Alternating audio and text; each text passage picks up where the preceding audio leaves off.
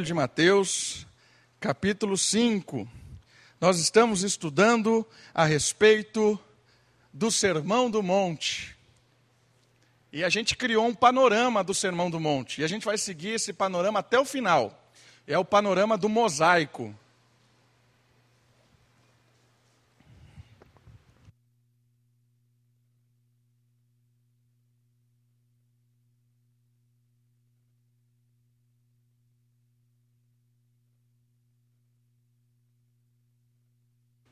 É o panorama do mosaico. O que é o panorama do mosaico? A gente falou, né, do mosaico, só sempre repetindo ali, isso é uma partezinha, um quadradinho de toda uma peça. Olha lá a peça toda. Olha o quadradinho aqui. Certo? O mosaico é uma obra de arte composta de vários pedacinhos pequenos, OK? Cada pedacinho desse é importante para o todo do mosaico. A obra de arte, ela só é completa a partir do momento em que você enxerga a importância de cada um dos azulejos neste caso.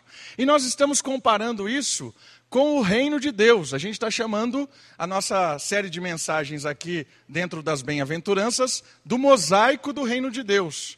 Como assim o mosaico do reino de Deus? A gente está vendo cada azulejinho no Sermão do Monte e a gente está encaixando esses azulejos dentro do reino. Então, cada princípio que o sermão apresenta é como se fosse uma pecinha do mosaico. Quando você olhar todos os princípios de longe, você vai enxergar o reino por completo, a obra de Deus por completa neste mundo, a ética do reino, a, a, a vida dos discípulos. Este é o reino de Deus, composto de vários princípios, de várias verdades. Cada um desses azulejos compõe o mosaico do reino de Deus. E a gente já falou de alguns deles que eu quero relembrar lendo o texto bíblico. Então você já está aí, por favor, Mateus capítulo 5. A gente já está caminhando algum, algumas semanas aí no mosaico do reino de Deus. Diz assim o versículo 1. Vendo Jesus as multidões, subiu ao monte e, como se assentasse, aproximaram-se os seus discípulos e ele passou a ensiná-los, dizendo: Bem-aventurados os humildes de espírito Olha só, o primeiro azulejo aí. Bem-aventurados os humildes de espírito. Por quê? Porque deles é o reino dos céus. Olha o segundo azulejo. Bem-aventurados os que choram, porque serão consolados. Outro azulejo. Bem-aventurados os mansos, porque herdarão a terra. Bem-aventurados os que têm fome e sede de justiça, porque serão saciados ou fartos. Bem-aventurados os misericordiosos, porque alcançarão misericórdia. E nós estamos chegando na bem-aventurança de hoje, ok? A bem-aventurança de hoje, está lá o nosso primeiro quadradinho, está ligado com uma bem-aventurança ligado com o coração, olha lá. Bem-aventurado os limpos ou puros de coração. Por quê? Olha a resposta. Porque verão a Deus. Bem-aventurado os que são puros de coração, porque verão a Deus. O critério para que todos possam desfrutar da presença de Deus é o coração limpo. OK? O critério para que as pessoas possam ver Deus, ter intimidade com Deus, viver na presença de Deus, é o coração limpo. Olha a segunda frase. Infelizmente, esta condição deixa ou deixaria qualquer um de nós em uma, uma situação desesperadora. Porque o coração limpo é impossível. O coração limpo é algo inalcançável aos olhos humanos. Por isso eu queria, agora, nesse momento, fazer uma análise do coração e explicar mais claramente o que é o coração humano. Certo? O coração humano no sentido bíblico. Porque todo mundo aqui, às vezes, imagina coração, vem o órgão aqui, né? Poucos vem o órgão, né? A maioria vem o coração apaixonado, né? Que fica pulsando e tal. Né? Alguns pensam no órgão, o coração. Mas a, a, ideia, o coração aqui humano, a pergunta é: o que é o coração neste sentido que o Senhor Jesus está falando? O coração limpo nesse critério espiritual. O que é o coração? Então isso é importante. Se está ligado o coração limpo com ver Deus, é importante a gente saber o que é um coração limpo, porque eu acredito que todo mundo que está aqui quer ver Deus quer estar na presença de Deus. Então vamos, vamos entender o que é o coração. Olha lá. O coração é a identidade espiritual. É a identidade espiritual. É o cerne dos pensamentos, dos motivos, da razão, das emoções. O coração é aquilo que faz cada um de nós o que nós somos, quem nós somos. O coração é, é, é, exposto pelo nosso caráter, pela nossa vida, pela nossa prática, pelos nossos sentimentos, pelas nossas ações e reações. O coração é a identidade espiritual de cada um de nós. Está entendendo? Não é algo físico, não é algo que está pulsando o sangue.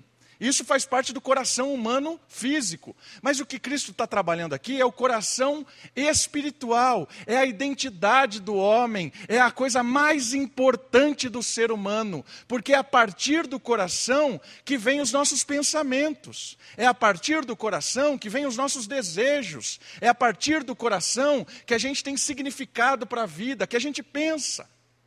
Por isso, o coração é o cerne do ser humano. O coração é algo interno, é a identidade espiritual. E logo de cara, o Senhor Jesus já dá uma grande lição para a religiosidade da época. Porque quando ele traz esse caráter da identidade do ser humano, a identidade espiritual do ser humano, ser verdadeira, verdadeiramente limpa, ele dá um golpe nos religiosos da época. Quer ver? Deixa o seu dedinho aí e abre comigo em Mateus 23, 25. Um pouquinho para frente. Próprio Evangelho de Mateus, capítulo 23, versículo 25. Olha o golpe que ele vai dar nos religiosos da época.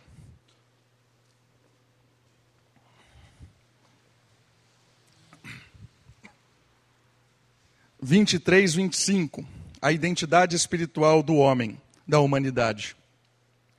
Ai de, vo, ai de vós, escribas e fariseus, a nata da religião da época.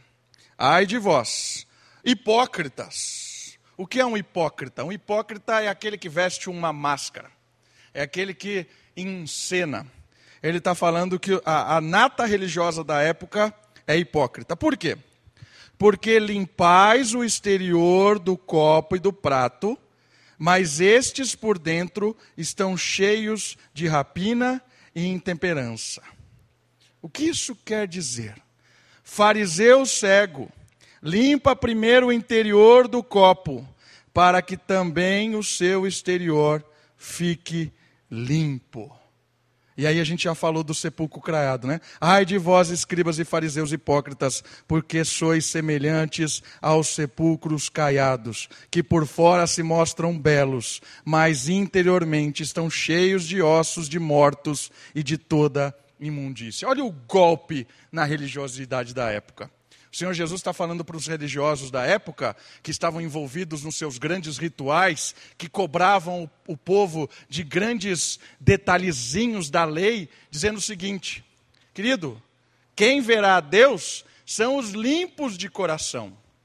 Não basta uma prática religiosa, não basta um cumprimento religioso. Precisa uma mudança interna. Certo? Você precisa mexer lá dentro. Vestir máscaras não dá. Não engana ninguém. Vestir máscaras não engana ninguém. Precisa ter um encontro espiritual com Deus. Precisa mudar lá o cerne.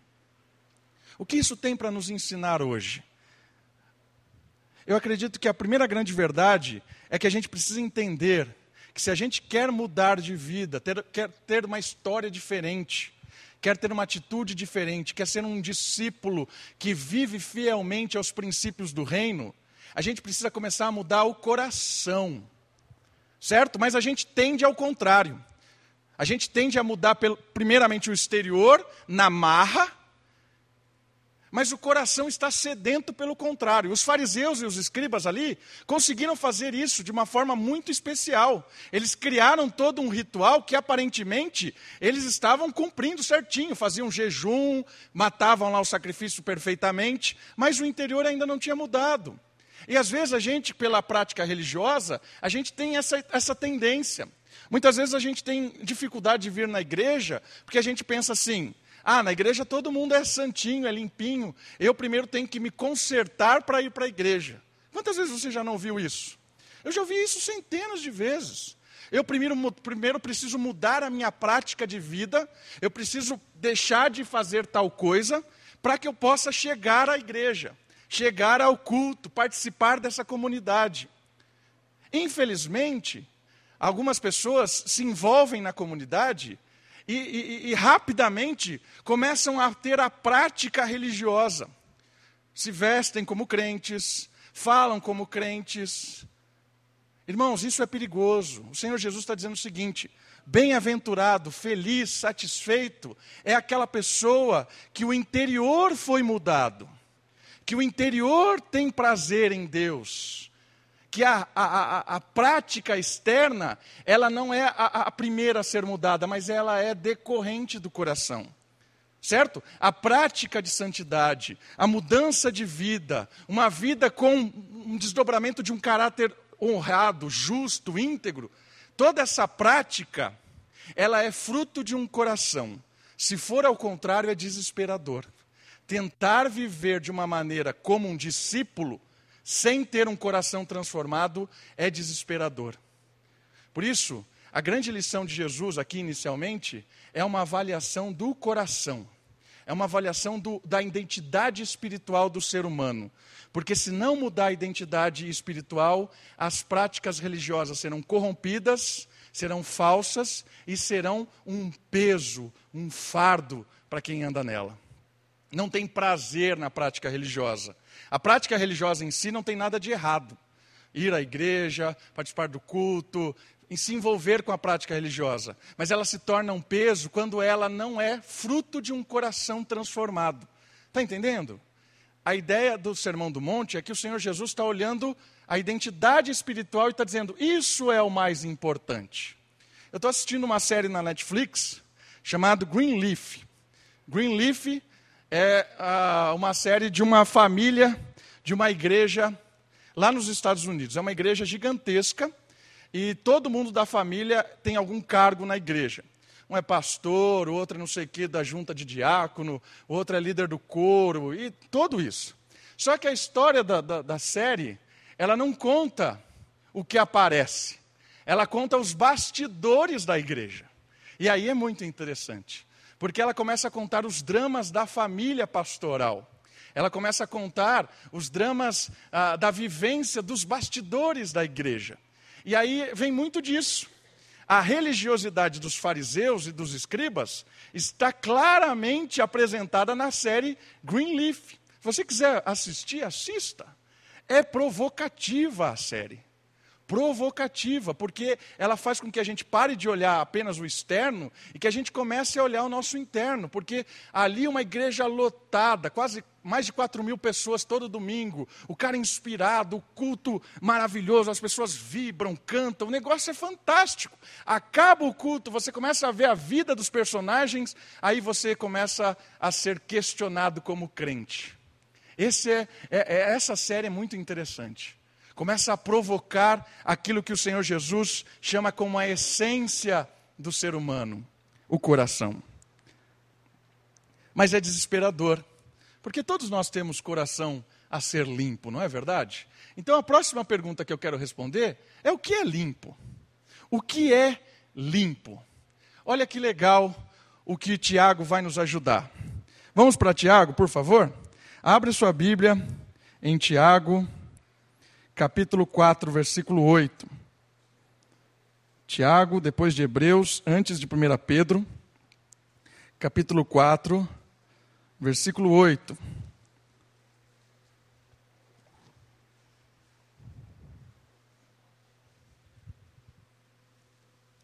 o que é um coração limpo.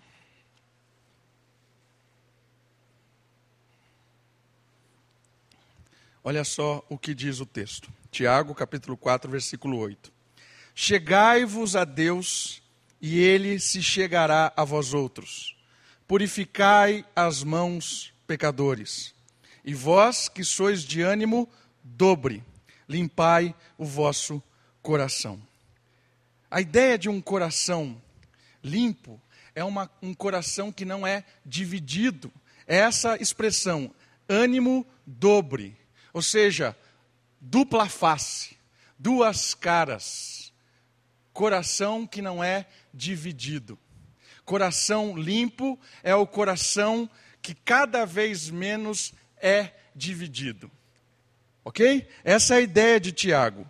Purificar o coração a partir do momento em que o coração não se divide mais. Porque um coração ah, não limpo é um coração adulterado é um coração corrompido, é um coração modificado. Porque o coração, quando foi criado por Deus, lá em Adão e Eva, que nós lemos o, texto hoje, o coração deles era completamente limpo, ligados com a vontade de Deus, viam a Deus. Ok? Viam a Deus. O Senhor vinha, o próprio Deus, a trindade espiritual se materializava na viração do dia chegava lá e conversava com Adão, conversava frente a frente, trocava ideia de como foi o dia. Por quê? Porque eles eram limpos de coração, viam a Deus, tinham intimidade com Deus. Mas essa não é a nossa realidade hoje. Porque quando começou a queda, quando a queda aconteceu e ali começou a, a, a, o desdobramento do pecado, o coração do ser humano já não nasce mais limpo. O coração do ser humano já nasce contaminado. A limpeza, o coração limpo, não é mais o estado normal do nosso coração. Todo ser humano nasce com o coração duplo já. Por que duplo? Porque ele nasce rebelde. O coração nosso já nasce inclinado para o mal como um carro desalinhado. Né? Eu sei muito bem isso, que eu nunca alinho meu carro. Aí você solta a direção e ele vai para um lado. Meu carro sempre vai para um lado. Né? Isso facilita, às vezes, na hora de entrar na garagem. Eu só solto a direção, ele entra. Né? Isso é um carro desalinhado. Você, um coração desalinhado. Você solta a mão, ele vai para onde ele está inclinado. E o nosso coração, ele nasce desalinhado. Ele nasce corrompido por causa do nosso representante lá atrás. Quando Adão, pela sua desobediência, juntamente com a sua esposa, é, confrontaram a Deus, a, a, desobedeceram a Deus, os filhos de Adão já nascem com o coração corrompido, com o coração inclinado para o mal. Nós nascemos com um coração duplo, com um ídolo, certo? O nosso coração é uma fábrica de ídolos, disse Calvino. O tempo todo nós queremos dividir o nosso coração. E Tiago está dando uma coisa muito importante para a gente pensar. Chegai-vos a Deus, e ele se achegará a vós outros. Purificai as mãos, pecadores, e vós que sois de ânimo dobre, limpai o coração. Como limpar o coração, então? A gente já identificou que o coração é a identidade do ser humano. A gente já identificou que o mais importante dentro do reino de Deus é o coração e que desdobra numa prática, ok? Em nenhum momento eu disse que a prática religiosa ela é ruim. Ela é apenas falsa quando o coração não é transformado. Já identificamos que a verdadeira religião está ligado com o coração e depois com a prática. E agora nós estamos percebendo que o coração limpo é um coração não adulterado. Mas a gente percebeu que nós nascemos com um coração corrompido, nós nascemos com um coração inclinado para o mal, nós nascemos assim. Não precisa ensinar a criança a fazer o que é errado. Deixe ela apenas na sua própria estultice, que ela vai lhe mostrar o que é a maldade. Criança deixada a si mesmo, ela mostra o que é ser má. Quer, quer ver o que é ser mal? Deixa a criança por conta própria, você vai ver o que é ser mal. Às vezes a gente idealiza a criança. Né? Vai lá um dia no acampamento. A gente pega meia dúzia de crianças e fala assim: faça o que você quiser, você vai ver o que vai acontecer. Né? Fala isso para faça o que você quiser. Deixe a criança no, no, na, sua própria, na sua própria sabedoria, elas vão se matar. Vão se matar mesmo. Por isso que é importante apresentar o evangelho para a criança, corrigi-la na palavra de Deus, orar pela conversão dela, orar para que o Senhor toque o coração dela. Okay? Porque nascemos com o coração inclinado para o mal. E aí a resposta: mas como ver Deus? Que essa é a pergunta. Essa é o, esse é o desdobramento do coração puro. É claro, é a partir da intimidade, do abrir os nossos olhos. Abrir os nossos olhos a partir de uma conversão. O limpar do coração começa com o toque de Deus, com o toque do Espírito. É o próprio Espírito de Deus que inicia em nós a purificação, o lavar do nosso coração. Se Deus não vier até nós, jamais iríamos até Deus. Seríamos como Adão. O que aconteceu com Adão e Eva? Ouviu a voz de Deus. O que eles fizeram? Correram, se esconderam, estavam com vergonha. Essa é a nossa identidade. Mas Deus foi até eles. Deus foi lá e falou: Vem aqui, Adão partiu a ação de Deus. A ação reconciliatória sempre é de Deus. E Deus foi lá, trouxe os dois, apresentou toda a consequência do que tinham feito, mas disse: há esperança. Deus é quem nos busca, graças a Deus por isso.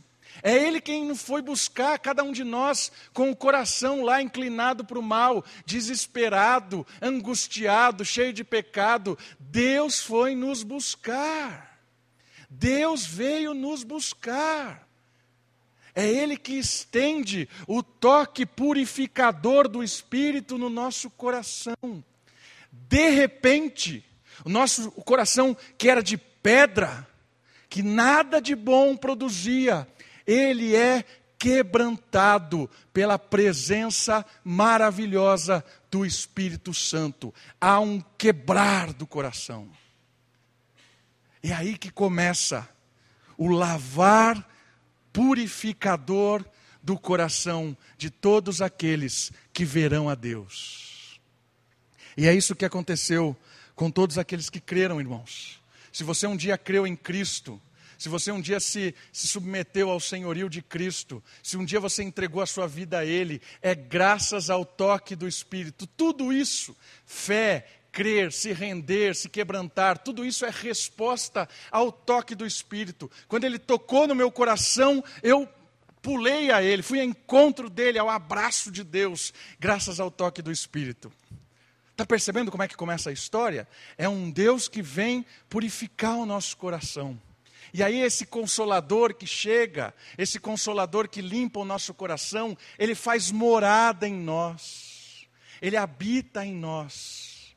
A partir do momento em que nós cremos, respondemos de forma positiva, o Senhor veio, habitou em nós e nós nascemos com o coração agora purificado, dia a dia sendo purificado. Esse é o desdobramento da fé cristã.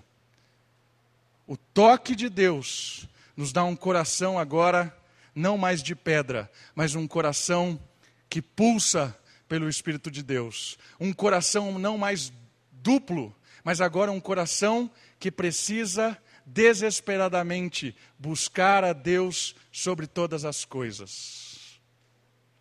O coração que verá a Deus é aquele coração que, impulsionado pelo Espírito, deseja todos os dias, deseja ansiosamente, cada vez mais, ser transformado pelo toque do Senhor Jesus, pela palavra de Deus, um coração sendo lapidado todos os dias. Deseja colocar o Senhor como a prioridade todos os dias. Está entendendo? A resposta ao coração duplo que a gente tinha, a resposta ao coração inclinado para o mal, começa com o Espírito, mas a partir desse momento que o Espírito habita em nós, nós passamos a desejar só Deus no nosso coração. Por isso que o resumo de toda a lei de Deus, qual é? Ame a Deus sobre todas as coisas. Se você ama a Deus sobre todas as coisas, o seu coração não é mais duplo, não é mais idólatra. Esse é o caminho, amar a Deus sobre todas as coisas. É isso que fará com que cada um de nós veja a Deus no final da história. Mas não é só no final da história. Porque ver a Deus tem a ver com intimidade. Esse é um privilégio dos filhos.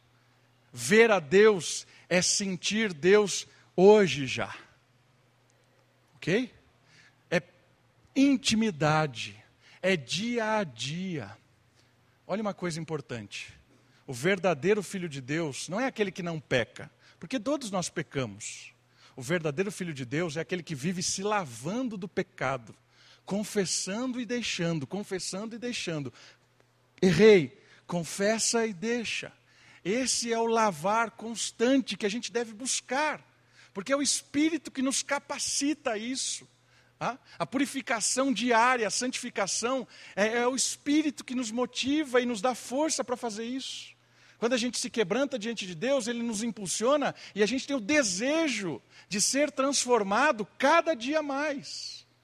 É o desejo de estar cada vez mais parecido com Jesus, se lavando constantemente do pecado. Isso se chama santificação. É o processo de limpeza até a integridade do coração. Então nós podemos ver Deus hoje, sim, na intimidade, na conversa, no relacionamento, no dia a dia. E Ele vai nos purificando até o momento em que nós o encontraremos com Ele, face a face. Veremos a Deus face a face. Tocaremos em Deus abraçaremos a Deus, o Deus Filho encarnado, ressurreto, que virá buscar todos os seus filhos. Coração limpo é um coração lavado pelo Espírito, habitado pelo Espírito e cada dia mais lapidado pelo Espírito e pela palavra. Esse é o coração que busca a Deus acima de todas as coisas. Para emendar, eu queria ler Hebreus capítulo 12. Para emendar no próximo azulejo. Hebreus capítulo 12. E um personagem bíblico que eu anotei aqui, esqueci de falar, mas eu quero comentar sobre ele. Hebreus capítulo 12, versículo 14. Um personagem bíblico que, com a sua intimidade com Deus, acabou sendo, sei lá o que aconteceu com ele, mas é Enoque. Enoque andava com Deus e de repente, cadê Enoque? Já percebeu isso no texto bíblico? Enoque andava com Deus e a sua intimidade com Deus de repente estava na presença de Deus. Alguns acreditam que Enoque nem nem, nem percebeu a morte, de tão íntimo que ele era com o Senhor. Viu a Deus na sua intimidade, teve vislumbres de Deus, e de repente, cadê Enoque? Estava com Deus. Essa é a intimidade, né? vislumbre da presença real de Deus. Hebreus capítulo 12, versículo 14. Olha só o que diz a palavra de Deus. Segui a paz com todos. E a santificação, olha o processo de santificação, sem a qual ninguém verá o Senhor. Olha lá, coração limpo é o coração que constantemente mata os ídolos e coloca o Senhor em primeiro lugar. Isso se chama santificação, todos os dias. E no final, veremos face a face. O processo de santificação é um processo que todo filho de Deus tem que passar. E outra coisa que o texto fala, que vai nos ligar com a próxima bem-aventurança, é seguir a paz. Seguir a paz com todos. Seguir a paz e a santificação. Vamos voltar para a bem-aventurança? Bem-aventurança, Mateus capítulo 5. Vamos seguir a outra bem-aventurança que é a nossa segunda e última de hoje. Mateus capítulo 5. Bem-aventurados os limpos de coração, porque verão a Deus. E o próximo azulejo agora? Próximo azulejinho da bem-aventurança. Bem-aventurado os pacificadores. Né? Por quê? Porque serão chamados filhos de Deus. Olha lá, prática da paz, pacificadores. Muitas vezes a nossa definição de paz está equivocada. A paz que o Senhor oferece está, em primeiro lugar, diretamente ligada com Ele e, em seguida, com o próximo. Às vezes a gente tem a ideia de que paz é ausência de problema, paz é ausência de conflito, paz é nenhum tipo de guerra. Isso é paz.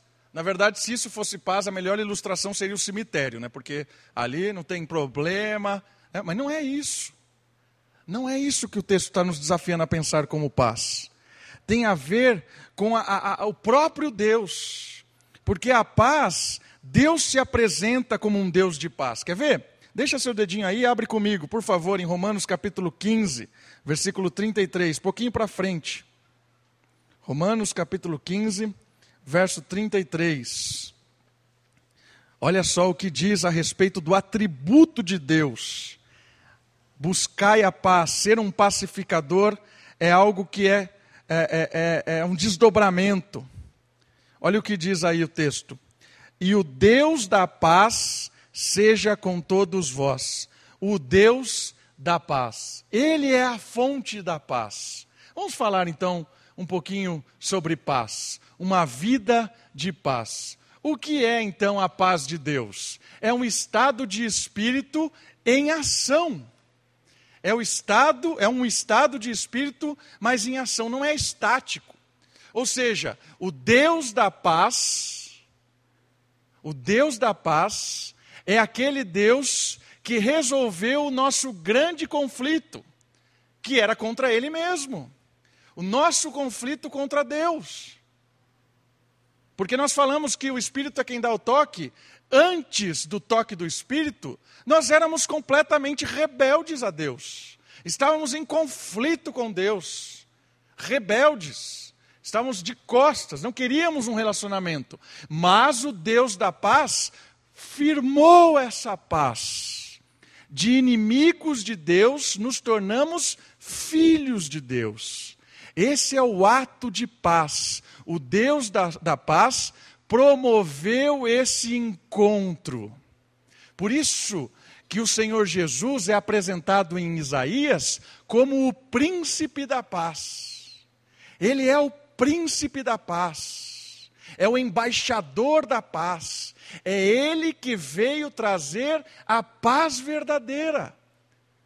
E aí tem a ver com a em ação, porque essa paz que eu recebo de Deus, eu vivo ela eu ponho em prática. Eu sou alguém que sou um pacificador. A paz que eu tenho com Deus, ela é em ação, ela é em prática. A segunda pergunta que eu estou propondo em responder é: como que Deus trouxe essa paz? Já, já, já tem a dica aí. Ele é o príncipe da paz, por meio da morte e ressurreição de Jesus. Olha só esse texto comigo, por favor. 2 Coríntios, pouquinho para frente, dois livros para frente capítulo 5, versículo 19.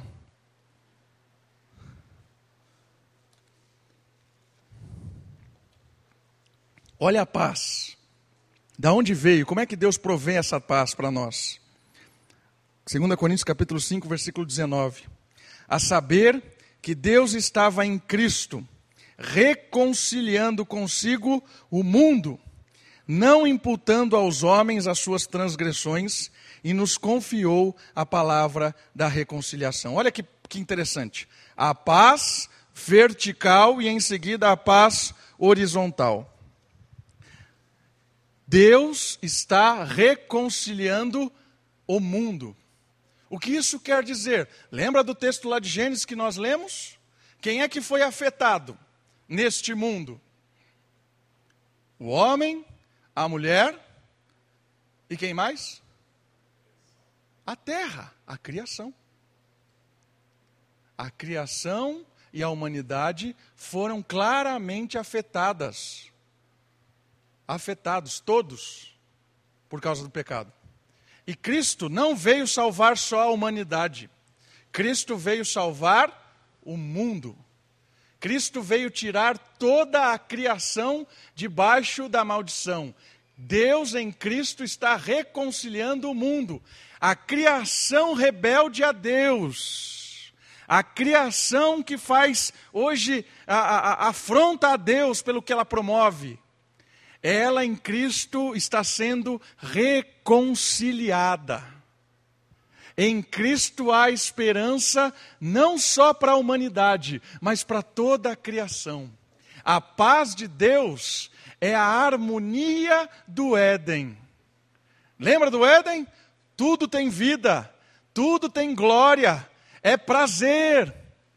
Mas a desgraça apareceu e trouxe caos. Mas o Senhor Jesus foi prometido no versículo 15. E esse Senhor Jesus trouxe paz para quem? Para toda a criação, inclusive para os seres humanos, em primeira instância. Porque se em Adão toda a criação sofre, em Cristo toda a criação vive. Se em Adão todo ser humano nasce com o coração sujo, pecador, rebelde, em guerra com Deus, em Cristo Todo ser humano que está debaixo de Cristo está reconciliado com Deus. Está entendendo o negócio? A paz com Deus tem a ver com a harmonia com Deus. Por isso que Shalom, né, não é o Alisson, Shalom é paz em hebraico. E sabe o que significa paz em hebraico? Significa harmonia equilíbrio. O Deus do Shalom, o Deus do equilíbrio, da harmonia para o ser humano e para a criação. Mas por que em ação? Porque não fica em nós Olha o que Coríntios diz: Ele nos tornou agentes desta paz, agentes desta reconciliação. Você e eu fazemos parte da missão de Deus de reconciliação do mundo. Nós devemos ser pacificadores, viver em paz, promover a paz. Em que sentido? Eu acredito que o primeiro sentido está em Provérbios, capítulo 6 que fala que seis coisas Deus odeia e a sétima ele abomina. Sabe qual é a sétima? É aquele que é o contrário do pacificador, é o armador de contendas. Esse é um jeito da gente promover a paz, não promovendo contendas entre os irmãos. Está entendendo? Um pacificador é alguém que anda pela comunidade e ele promove a paz, não intriga. Na prática, não é o cara, ou a moça, ou a senhora, ou o senhor que liga para as pessoas fazendo fofoca. Que manda o WhatsApp falando mal dos outros, armando intriga. Você viu o que fulano de tal disse? Você viu o que eles estão fazendo? Isso é armador de contenda. Deus não, Deus não só não gosta disso, Deus abomina isso. Porque isso é o antipaz. Porque os, a, a paz, os pacificadores, são chamados filhos de Deus. E os agentes da contenda na igreja? Filhos do capeta. É isso. É isso que são. Por isso, meu irmão, minha irmã, fofoca é do capeta agir no meio do povo com intriga, fazendo xixi, xixi, xixi, xixi, é do diabo. Porque não tem nada de pacificador disso. Esse é um jeito de promover a paz. Qual outro jeito de promover a paz? Dentro da missão reconciliatória com Deus. É cuidando do mundo, da criação, que muitas vezes é ofendida, claramente. Como? Quando você maltrata a criação, joga coisa, joga lixo na, na rua. Né? Quando você não está nem aí, joga óleo no esgoto. Né? Isso é um desleixo nosso como cristão. nós precisamos promover a reconciliação do universo, porque na nossa mão a criação deve gemer menos. Na nossa mão a criação deve gemer menos. A gente não pode ter prazer na destruição da criação. Pelo contrário, cuidar, ser um agente pacificador, promover a paz. De quem? Da criação com o ser humano. Certo? O primeiro agente, aquele que não promove a, a, a intriga, ele está promovendo o quê? Promovendo a paz do, das pessoas. A paz entre a comunidade, entre os irmãos, entre os seres humanos. Agora, no segundo passo, ele está promovendo a paz com a criação, cuidando dela, apontando a melhor maneira de, de, de servir. Está percebendo que agora abre um leque, inclusive, de profissões? É importante nós termos crentes que são engenheiros ambientais, biólogos? Claro que é. É importante nós termos crentes envolvidos com a coleta do lixo? Claro que é. O lixeiro é fundamental para a nossa comunidade. Fundamental. Quando o lixeiro estiver passando na frente da sua casa, dê um abraço nele. Diga obrigado, porque você é fundamental para a paz. Está entendendo o esquema do negócio? Isso é prático. É prático. A comunidade vive em harmonia, graças à paz que eu tenho com Deus, e agora a paz expressa na comunidade, e a paz expressa da comunidade para com a criação. E ao mesmo tempo eu anuncio essa paz para as pessoas. As pessoas que chegam perto de nós, que ainda não estão em paz, estão em conflito com Deus, com a criação, com a vizinhança, oferece a paz, apresenta o evangelho da paz o Deus que morre para nos dar paz. Perdão de pecados, nova vida, paz com Deus. Esse é o Evangelho. Agentes, embaixadores da paz. Bem-aventurados os pacificadores, porque estes são chamados filhos de Deus. Porque o Filho de Deus é o maior pacificador de todos. Vamos orar? Abaixe sua cabeça, feche seus olhos, louve ao Senhor, adore ao Senhor, agradeça a Ele pela paz, agradeça a Ele pelo ministério da reconciliação e peça a Ele que cada vez mais o Espírito reine no seu coração.